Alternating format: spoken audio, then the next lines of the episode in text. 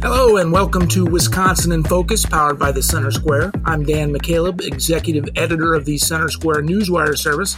Joining me today is Ben Yount, our Wisconsin correspondent. How are you today, Ben? I cannot believe that we are sitting here the first week of August. It is state fair time here in Wisconsin, and school is less than four weeks away. My children do not know what is coming for them. Back to school time is always a great time of year for parents. Maybe not for uh, the the little ones or the kids, but definitely parents uh, look forward to back to school time. And uh, if you go to the fair, Ben, just watch what you eat there. That, that food's not good for you. You know I, that. Right? I, I watch it all. I watch it come out of the, the, the deep fat fryer into the little boat. I watch my hand pick it up and I watch it go straight into my mouth. Yeah, I watch what I eat every single day, Dan. There you go, Ben. Uh, I wish I could eat that stuff, but uh, I'm beyond that point. I'll tell you what. Ben, we're recording this on Thursday, August 3rd.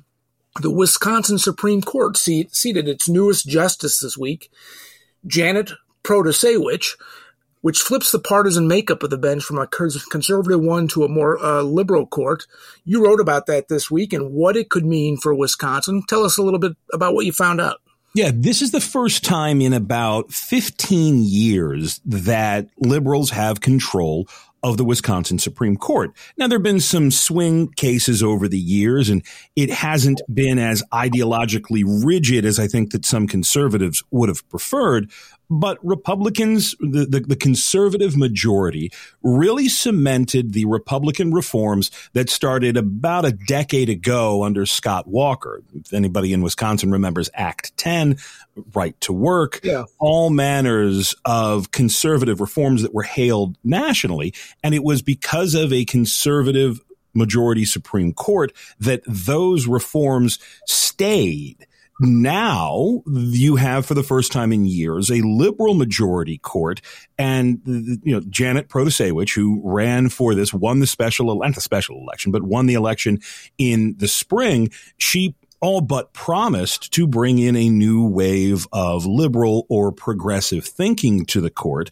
And this is one of the reasons why, by the way, Wisconsin's race for Supreme Court earlier this year is the most expensive in the nation's history. All told, I believe was, was WisPolitics had the uh, the price tag at $56 million, almost about half of that money on Protasiewicz's side coming from out of state.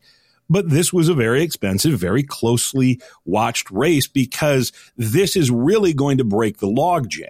Wisconsin has a Democratic governor and a Republican dominated legislature. In fact, there's a, a supermajority in the Senate and almost a supermajority in the state assembly. So Republicans can pass all manners of laws. Governor Evers, the Democrat, then gets to veto all manners of laws and he can issue certain executive orders but neither side really had an advantage. Now, liberal justices are looking to change that. And, and almost as, as soon as, as Protasiewicz took the oath Tuesday afternoon, you started to see some movement on at least one of the big issues that, you know, the, the liberals here in Wisconsin have been trying to address for years.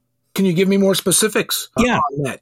This, this is a story that, that we wrote on, on Wednesday about a new lawsuit filed directly with the Supreme Court that would change Wisconsin's electoral maps.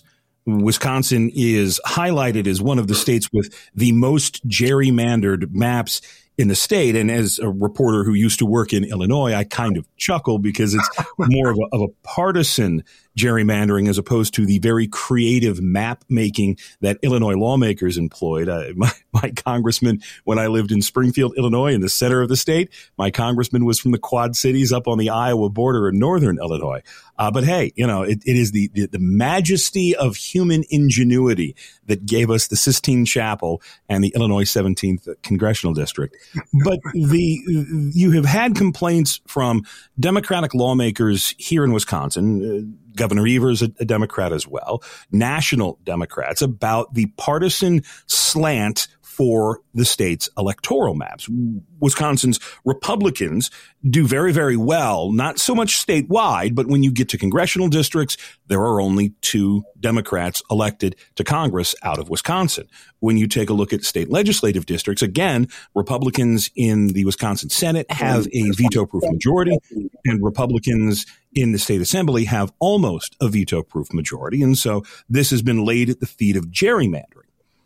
It remains to be seen just how many seats would change hands because again, Governor Evers tried his hand at what he called a fair map last year, and it would have given one more black majority district to Milwaukee, which would have swung maybe one more seat. It would not have made a, a radical change. That map, by the way, got dismissed by the United States Supreme Court for violating the Civil Rights Act because you cannot racially gerrymander, gerrymander in the United States. You can by the way, draw political lines. Uh, the Supreme right. Court said in, in an, in an often cited case that it is state legislatures who should decide the political rules for drawing the political boundaries of a political map, not the federal courts.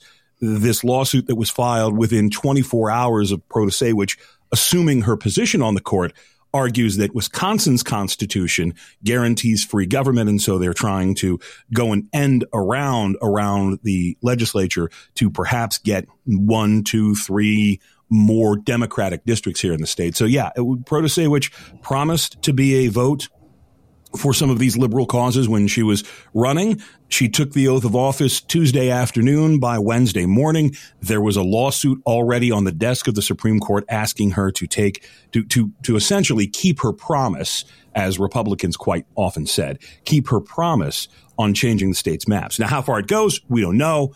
The lawsuit asks for new maps before the 2024 election. So this would have to happen very quickly. And uh, again, this is why we write the stories at Center Square every single day because these things do have a tendency to move, particularly when voters are getting ready to go to the polls. Absolutely, Ben. And we look forward to your uh, continued coverage on this as, as the new makeup of the court uh, starts getting cases such as redistricting. Um, uh, but we are out of time.